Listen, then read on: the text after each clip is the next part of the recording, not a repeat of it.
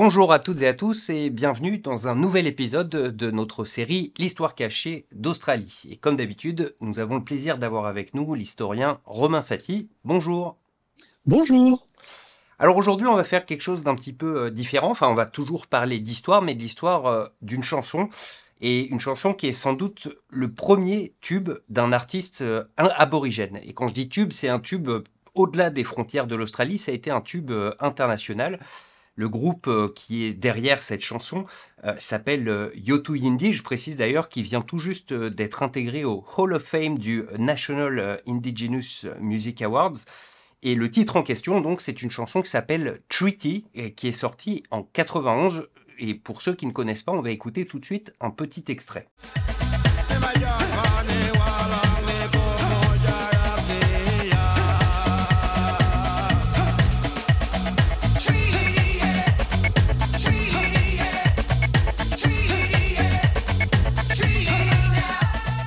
Alors voilà, vous l'avez euh, entendu, c'est une chanson bien marquée euh, dans son époque, même si je vous avais pas dit qu'elle était sortie en 91, je suis sûr que 99% d'entre vous auraient pu euh, dater à peu près de cette période-là.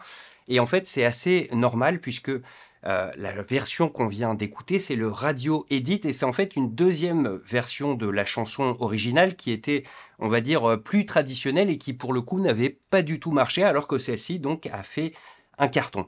Oui, tout à fait. Et ce qui est intéressant, c'est qu'aujourd'hui, euh, la roue a tourné et que si vous allez sur YouTube et que vous tapez euh, YouTube Indie euh, Treaty, vous allez trouver la version originale qui nous plaît beaucoup plus maintenant que la version euh, dance en fait. Mais quand je dis dance, je dis le style musical de, l'époque, de, de, du début des années 90, qui a, qui a, il faut le dire, très mal vieilli. Et donc, ah, mais c'était tellement bon quand même. Euh, Corona, S of Base, euh, tout ça. Excusez-moi. Mais exactement, c'est exactement ça. Et donc, en fait, euh, et c'est important de le rappeler parce qu'on rigole, mais la version dance à l'époque est bien passée parce qu'elle était dépolitisée. À la fois euh, le clip, euh, qui était beaucoup plus euh, plage aborigène que euh, les images politiques du clip de la chanson de la version originale, et à la fois les paroles qui ont été vraiment tronquées pour avoir un espèce de tube danse, quoi, dance, donc avec du didgeridoo, mais aussi tous les instruments, enfin les synthétiseurs dance de l'époque. Donc ça a bien fonctionné en version dance, et aujourd'hui, euh, vraiment, euh, la, version qui est le plus utilisée, c'est la version historique, qui est la version euh, la plus politique, la plus intéressante et, musicalement, de mon point de vue, la meilleure. Alors, je vais être honnête, j'ai pas vraiment fait attention aux paroles, j'aime juste bien la chanson. Et dans ces, dans ces deux versions, c'est mon côté un peu bah voilà, les années 90, j'avais 14 ans, donc forcément, tout ça, c'est ce dans quoi j'ai baigné. Mais cette chanson, elle s'appelle Treaty, traité, elle porte un message euh, politique, et c'est rare que des chansons à message deviennent très populaires, euh, et, et, encore plus quand c'est des chansons de revendication, enfin, de niche, j'ai envie de dire, enfin, une chanson qui rencontre un succès international sur des problématiques typiquement australo-australiennes, sur des sujets que 99% de la population ne connaît pas c'est quand même étonnant. Étonnant, oui et non, parce que c'était un succès euh, de dance, de, pop music. Euh, on pourrait euh, parler du groupe Midnight Oil hein, également, qui était très très connu en Europe, et personne ne savait vraiment euh, le côté politique de revendication de la chanson Beds Are Burning, hein, qui est vraiment euh, un plaidoyer pour les droits des aborigènes. Donc la chanson originale, euh, dont le côté très politique disparaît un peu dans le clip et dans les paroles éditées de la version dance, si on y revient, bon, il y a des paroles que je vais vous traduire euh, très brièvement. Euh, ce, ce, territoire n'a jamais été donné ou abandonné. Euh, ce territoire, donc l'Australie, hein, euh, n'a jamais été acheté ou n'a jamais été vendu. Le fait de planter le Union Jack, qui est le drapeau britannique, sur ce territoire, n'a jamais changé nos lois, ne nous a jamais changé. Hein. Donc nous voulons un traité, nous voulons un traité maintenant. Euh, donc c'est une chanson qui est ultra politique, c'est un plaidoyer, c'est comme euh, c'est comme l'international ou la Marseillaise, si vous voulez. Donc, euh, c'est une chanson politisée. Et en fait, ce qu'il faut rappeler, c'est qu'elle sort en 91 comme résultante d'une promesse qui avait été faite par le Premier ministre Bob Hawke en 1988 de proposer un traité. Parce qu'en 88, il y a un festival aborigène qui s'appelle le Barunga euh, Festival dans les territoires du Nord, où euh, effectivement les leaders aborigènes de l'époque proposent la, déclaration euh, Barunga, hein, qui ressemble en fait un peu euh, visuellement au Uluru Statement from the Heart de 2017, qui est beaucoup plus récent, où vous avez des peintures aborigènes qui encerclent un texte, et ce texte de 1988 propose l'autodétermination des aborigènes, propose euh, le leur propre management, en fait, propose que les aborigènes puissent profiter de leur terre ancestrale. Donc c'est un plaidoyer euh, vraiment pour des changements législatifs importants qui a lieu en 88. Et un des chanteurs de Yotu Yindi était, était là, hein, était présent et, euh, et, se souvient de, de, ce moment où le Premier ministre a dit, mais vous aurez un, on, on, on, va avoir un traité. Et en 91, il s'est toujours rien passé, c'est toujours Bob Hawke qui est, qui est, Premier ministre, encore que quelques mois après, ça change avec Paul Keating. C'est le grand moment où les droits des aborigènes auraient pu vraiment euh, devenir quelque chose. En fait, il y, a, y, a, un gros raté en Australie dans les années 90 euh, qui fait que euh, les droits aborigènes euh, n'ont pas nécessairement reculé, mais n'ont pas avancé de la façon dont ils auraient dû avancer. Et donc cette chanson, Treaty, c'est un rappel, trois ans après, que euh, Monsieur le Premier ministre, vous n'avez promis un traité, et la chanson commence d'ailleurs par euh, en 1988, euh, tous ces politiciens qui parlent, euh, les mots sont faciles, les mots sont bon marché, bien plus bon marché que notre notre territoire sur lequel on ne peut pas mettre de prix. les promesses peuvent disparaître comme ce qui est écrit sur le sable. Hein, donc, il, lui rentre dedans. C'est comme si M. Macron, M. Chirac ou M. Hollande faisaient une promesse et que euh, vous aviez un groupe quelques années après qui disent mais attendez, vous nous avez promis ça et puis euh, il se passe rien.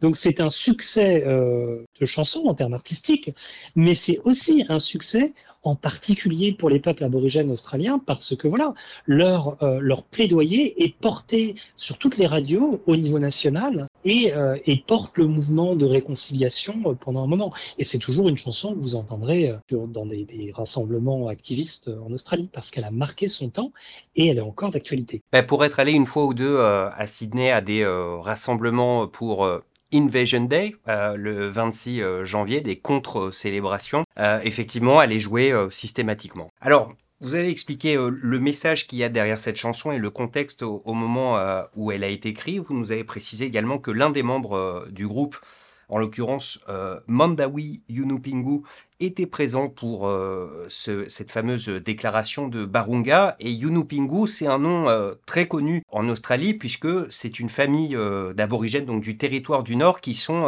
des militants très engagés et ce depuis très très longtemps, y compris à une époque où c'était un petit peu dangereux de militer en tant qu'aborigène en Australie. Oui, complètement. D'ailleurs, euh, Mandayu Yunipingu, qui est le, visage du groupe Yotuyindi euh, que l'on connaît le plus, en réalité, il avait un, frère, Galarui, qui lui aussi faisait partie du groupe et qui était également très politisé et qui avait soutenu euh, son papa justement bien avant, puisque le père des deux frères, euh, et euh, Mandayu, s'appelait euh, Mungurayu. Je suis désolé, c'est un peu compliqué à prononcer, mais ce papa, hein, le papa des frères Yunupingu, était déjà un des artistes qui avait euh, contribué à euh, dessiner euh, la pétition d'écorce Yirkala. Et, et, comme la pétition est un moyen de parler au gouvernement directement dans les pays à tradition britannique comme l'Australie,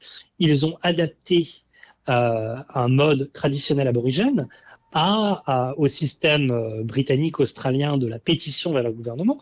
Et donc, euh, en 1963, cette pétition qui s'appelle YIRKALA, Y-I-2-R-K-A-L-A, en fait, était une pétition donc soutenue par les, les, les parents des frères Yunupingu de Yotulindi, qui demandait à ce que le peuple Yolngu, qui est dans le nord de l'Australie, soit reconnu par le gouvernement fédéral qui venait d'octroyer à des compagnies minières euh, la possibilité d'aller euh, d'aller exploiter euh, ces terres. Donc la pétition IRCALA, en fait, hein, c'est pour dire non, non, le, ces terres appartiennent au peuple Yunolgu et vous n'avez pas le droit d'aller extraire n'importe quoi et de détruire ces terres qui sont nos terres ancestrales et, et nos, nos, nos, terres où toute notre cosmogonie s'articule. Donc Yotu Yindi, euh, c'est pas euh, deux petits jeunes qui réalisent qu'il y a des problèmes avec les aborigènes. Euh, ce sont deux aborigènes, d'ailleurs plus que ça, puisque c'est tout un groupe. Euh, il y a aussi des Australiens blancs dans ce groupe, mais ce sont des aborigènes politisés qui connaissent, pour les avoir vécu les inégalités qui sont faites aux aborigènes en Australie sur des territoires, dans les territoires du Nord, où vous avez de, de fortes concentrations des aborigènes. Donc, euh, ils sont politisés très tôt, mais en fait, quand on dit, quand on dit le terme politisé, on a l'impression, voilà, de, de, voir, je sais pas moi, des gauchistes ou alors euh, des gens d'extrême droite qui sont remontés. J'utilise pas le terme politisé dans ce sens-là. Euh, J'utilise ce terme-là dans le sens où euh, ce sont euh, deux aborigènes qui sont éduqués, intelligents et qui ont une connaissance de la manière dont la colonisation a affecté leurs parents, leurs grands-parents et comment euh, bah, les terres continuent d'être prises par le gouvernement. Alors, je le disais dans l'introduction que Treaty, donc de Yotu Yindi, c'est sans doute le premier tube euh, d'un artiste euh, aborigène, mais depuis, on a eu quand même quelques autres artistes qui ont, qui ont émergé et qui rencontrent également du succès en Australie, mais, mais également à l'international. Je pense par exemple à Jessica Mowboy, euh, qui a euh, représenté l'Australie à, l'Eurovision. Je ne sais pas sûr si c'est le meilleur tremplin pour une carrière internationale, mais enfin voilà. Euh, et puis, plus récemment, et surtout sans doute plus gros en termes de succès, un jeune euh, rappeur euh, qui s'appelle The Kid Laroi. Il a enregistré un titre d'ailleurs avec euh, Justin Bieber et j'ai vérifié tout à l'heure sur Spotify, il y a plus d'un milliard d'écoutes sur, sur cette chanson. Alors forcément, quand on est avec l'une des plus grandes stars de la planète, c'est facile d'avoir du clic, on va dire. Mais enfin, voilà. Est-ce que vous connaissez, vous, un petit peu ces, ces artistes? Bah, oui, oui, je vais faire une mauvaise traduction anglaise, je ne vis pas sous un rocher. Effectivement, Kid Laroi, enfin, il a son propre euh, auditorat, euh, pardon, vous m'excuserez, euh, mais euh, en plus, son propre public. son propre public, voilà, en plus du succès qu'il a rencontré avec Justin Bieber, euh, c'est quand même un artiste qui a une fanbase très très importante à l'international. Hein. Et effectivement, lui, un de ses arrière-grands parents, je sais plus si c'est arrière-grand-père ou arrière-arrière-grand-père, euh, faisait partie des, de la Stolen Generation. Hein, c'est, Absolument. Ouais. Ces aborigènes euh, euh, dont un des deux parents était blanc et l'autre parent aborigène et qui ont été euh, pris de force par euh, les gouvernements des États euh, pour être éduqués d'une façon euh, anglo-saxonne. Hein. Donc on va pas revenir là-dessus, ce serait très complexe, mais grosso modo, le Kid Laroi, effectivement, a un ancêtre, enfin des ancêtres en l'occurrence, aborigènes de, de, façon assez lointaine. Pour ce qui est de Jessica Mowboy, c'est plus récent. Je crois que son papa est de, de d'Asie du Sud-Est, je ne me souviens plus si c'est l'Indonésie, mais en tout cas sa maman est aborigène des territoires du Nord Queensland, des territoires Nord euh, Queensland euh, tropicaux, et de mémoire sa maman est du même peuple que euh, le peuple de Cathy Freeman. La, la sprinteuse. Ouais. Voilà, c'est ça. Alors, on va quitter un petit peu l'Australie. il y a des chansons à message depuis euh, depuis que on sait euh, chanter et gratter des notes sur une guitare ou sur un autre euh, instrument. Et puis aussi il y a d'autres chansons qui sont reprises par des mouvements politiques même si à la base elles ne sont pas particulièrement politiques je pense par exemple parce que son auteur est mort tout récemment la chanson Sugarman de Sixto Rodriguez qui euh, lui-même l'a découvert plus de 30 ans après, était devenu un genre d'hymne pour euh, les activistes anti-apartheid euh, en Afrique du Sud. mais il y a des chansons comme Treaty qui sont fondamentalement politiques et qui ont des messages forts. Vous, personnellement, est-ce qu'il y en a que vous pouvez nous citer qui, qui ont réussi à, changer la société, en tout cas à faire avancer la cause de ceux que les, chansons en question étaient censées défendre? Alors, si on accepte chanson au sens large, c'est-à-dire parole avec musique, une des chansons les plus politiques que je connaisse, c'est évidemment la Marseillaise, hein, le chant de guerre pour l'armée du Rhin de 1792. Donc on est, on est bien accoutumé aux chansons politiques en France, que ce soit le chant des partisans, une des chansons politiques les plus importantes du XXe siècle, bien qu'elle ait été écrite après la Commune en 1871, euh, c'est l'international. Hein. C'est une chanson euh, qui, qui, est diffusée dans tous les espaces euh, communisme, dans tous les coins de la planète au XXe siècle. Des chansons plus pop, mais aussi politiques. Euh, euh, bah, une des principales quand même, enfin que le XXe siècle retient, euh, c'est Say It Loud, I'm Black and Proud de James Brown. Hein, ça date de 1968, donc au moment des, des droits civiques, et c'est une chanson qui a encouragé les Noirs américains à dire mais voilà, dites le haut et fort, je suis noir et je suis fier. Donc c'est une chanson extrêmement importante dans la culture américaine et c'est aussi un hit à la James Brown. Plus récemment que nos auditeurs connaissent probablement, ou d'ailleurs forcément, euh, Sunday Bloody Sunday de, de U2. Hein, C'est paru en 83 et c'est un, un, hommage aux, aux incidents euh, survenus à Derry en 1972 euh, dans le conflit euh, nord-irlandais. Mais les, les, chansons populaires comme ça sont imprégnées de politique. John Baez, Nicolas Enbart, enfin, vous voyez, toutes chansons, enfin pas toutes chansons, vous avez des chansons qui sont là pour se détendre, mais la plupart des chansons ont un message. Hein. Les, hymnes religieux sont là aussi pour porter des messages. On, chante Dieu ou on chante les dieux, mais la chanson est, par elle-même souvent un message. Donc c'est pas étonnant que vous ayez des chansons euh, très politisées dans un siècle très politisé comme le XXe siècle. Ça, ça, change un petit peu aujourd'hui. C'est-à-dire que si par exemple vous regardez le rap français, vous avez eu des moments où le rap français était extrêmement politique, avec vraiment des messages contre les inégalités, contre le racisme. C'est peut-être un petit peu plus dur à, à retrouver aujourd'hui, encore que vous avez encore des rappeurs en France qui font la politique entre guillemets. Oui, oui. Et bah, puis après, bon, il y a peut-être du sous-texte, enfin. Bah, écoutez, merci beaucoup Romain Fati pour euh, toutes ces précisions. Et puis, bah, pour nos auditeurs qui ne connaissent pas cette chanson, qui veulent euh, la réécouter, elle est très facilement euh, trouvable sur YouTube, sur les plateformes de streaming audio, etc., etc. C'est donc Treaty par Yotu Indie. Merci encore à vous, Romain Fati. Mais je vous en prie, et sur une dernière note, si les chansons pop pour les droits des aborigènes vous intéressent, écoutez Beds Are Burning de Midnight Oil de Peter Garrett euh, et euh, également de Paul Kelly. Hein, Paul Kelly qui est un des écrivains de la chanson d'ailleurs euh, Treaty, qui a écrit sa propre chanson qui s'appelle From Little Things, Big Things Grow. De petites choses, des grandes choses naissent. Et c'est une très belle chanson qui parle justement de grève des aborigènes dans les années 60 dans les territoires du Nord et, euh, du fait qu'ils sont chez eux. C'est une chanson magnifique et un des grands classiques euh, australiens. Eh bien, merci pour euh, ces recommandations. Et pour terminer, je précise à ceux qui nous écoutent que euh, notre série, euh, l'histoire cachée, va faire une petite pause parce que, eh bien, votre serviteur part en vacances. Voilà, à très bientôt et merci encore à vous, Romain Fati. Eh bien, bonnes vacances et au plaisir de vous retrouver lors de votre rentrée.